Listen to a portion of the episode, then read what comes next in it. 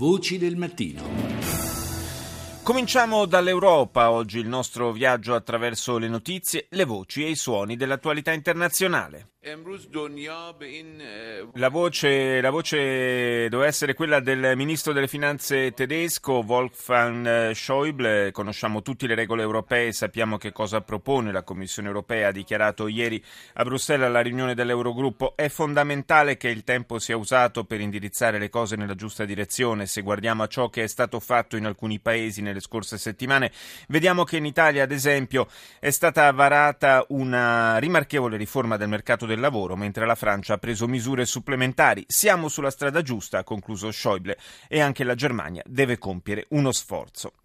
Parole, quelle del ministro tedesco, dal tono assai più conciliante rispetto a quelle pronunciate due giorni fa dalla cancelliera Merkel, che avevano provocato la piccata replica del nostro governo, e d'altra parte ieri la stessa Merkel ha espresso la propria fiducia nel premier Renzi.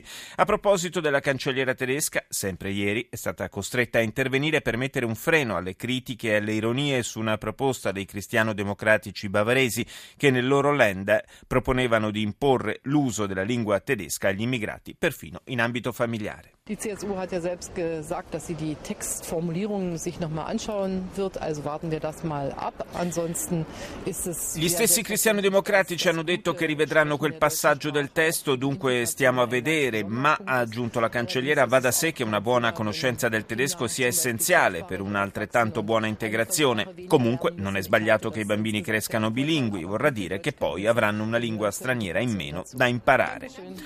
Andiamo in Francia con Le Monde che dopo il risultato delle elezioni nel Dipartimento dell'Aube, al secondo turno vanno UMP e Front National, titola Elezioni parziali, il Partito Socialista bloccato nella macchina a perdere. I socialisti ricordano il quotidiano, ricorda il quotidiano non hanno vinto nessuna delle 13 elezioni parziali che si sono tenute dal giugno 2012 a oggi e prossimamente potrebbero perdere la maggioranza nell'Assemblea nazionale.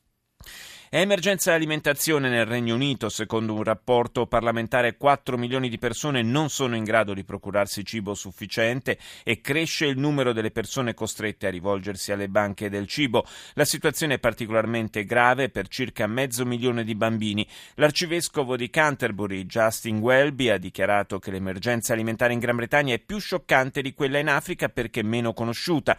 In proposito, Paola Cortese ha raccolto l'opinione di Luigi Guiso, docente di economia allo European University Institute di Firenze. Quello che è stato denunciato soprattutto dall'arcivescovo di Canterbury è il fatto che a causa dei tagli alla spesa pubblica e al contenimento del sistema di welfare in Gran Bretagna eh, ci saranno meno risorse disponibili per queste banche del cibo, che sono dei luoghi di assistenza per i segmenti più poveri della popolazione. Riguardo ai numeri, è possibile che ci si possa riferire a una quota non irrilevante di popolazione che non ha una nutrizione all'altezza e all'adeguatezza dei nostri eh, tempi, che non vuol dire che sono al rischio rischio di rimanere senza cibo e di non arrivare alla fine della giornata come succede ad un diaframma. Resta il fatto però che c'è stato un impoverimento forte della classe medio-bassa. Questo è un fenomeno che sicuramente c'è stato nel Regno Unito, sicuramente c'è stato negli Stati Uniti e negli ultimi 10-15 anni un aumento molto forte della disuguaglianza eh, con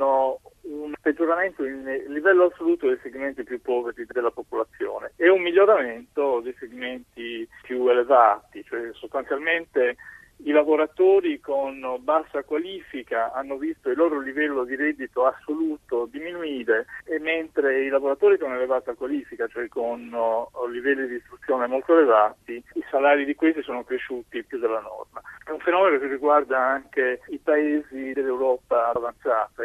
Quali sono in Europa i paesi dove questo fenomeno è più forte? Il problema più serio dell'Europa è quello che sta succedendo a partire dal 2010, cioè da quando è iniziata la crisi dei debiti sovrani e in alcuni paesi soprattutto nei paesi del sud, che è andato incontro a una fase recessiva molto molto marcata. L'Italia è uno di questi paesi. Oggi i livelli di reddito in Italia sono mediamente 7, 8, 9 punti al di sotto di quelli del picco del 2008 e chiaramente se i livelli di reddito bassi di 8-9 punti, ci sono segmenti di popolazione per i quali questi redditi sono considerevolmente più bassi, possono essere il 20-30% uh, più bassi. Ovviamente le persone eh, senza lavoro sono quelle che patiscono maggiormente. Che possibilità ha il Jobs Act che è stato appena approvato di migliorare questa situazione? Dal punto di vista dei miglioramenti di breve termine, molto pochi. Il contributo del Jobs Act, per come la vedo io, è quello di dare una legislazione un po' più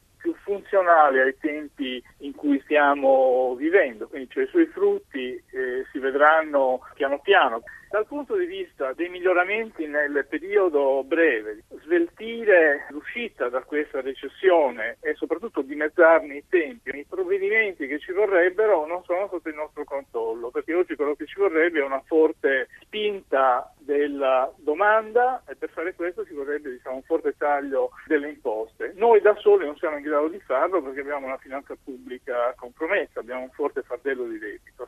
Quindi la cosa che servirebbe è un'iniziativa congiunta da parte di tutti i paesi dell'Europa, a iniziare dai paesi del nord che hanno finanze pubbliche più in ordine, però la difficoltà lì è politica perché la Germania ha un orientamento diverso, ha una diversa visione, non sente questa urgenza, quindi siamo un po' in una situazione di stallo dove eh, non c'è moltissima o sufficiente cooperazione tra i paesi dell'Europa per prendere quell'azione che servirebbe per far riprendere l'economia europea, non soltanto quella italiana, alla velocità che sarebbe necessaria per eh, risolvere questa crisi e questa recessione.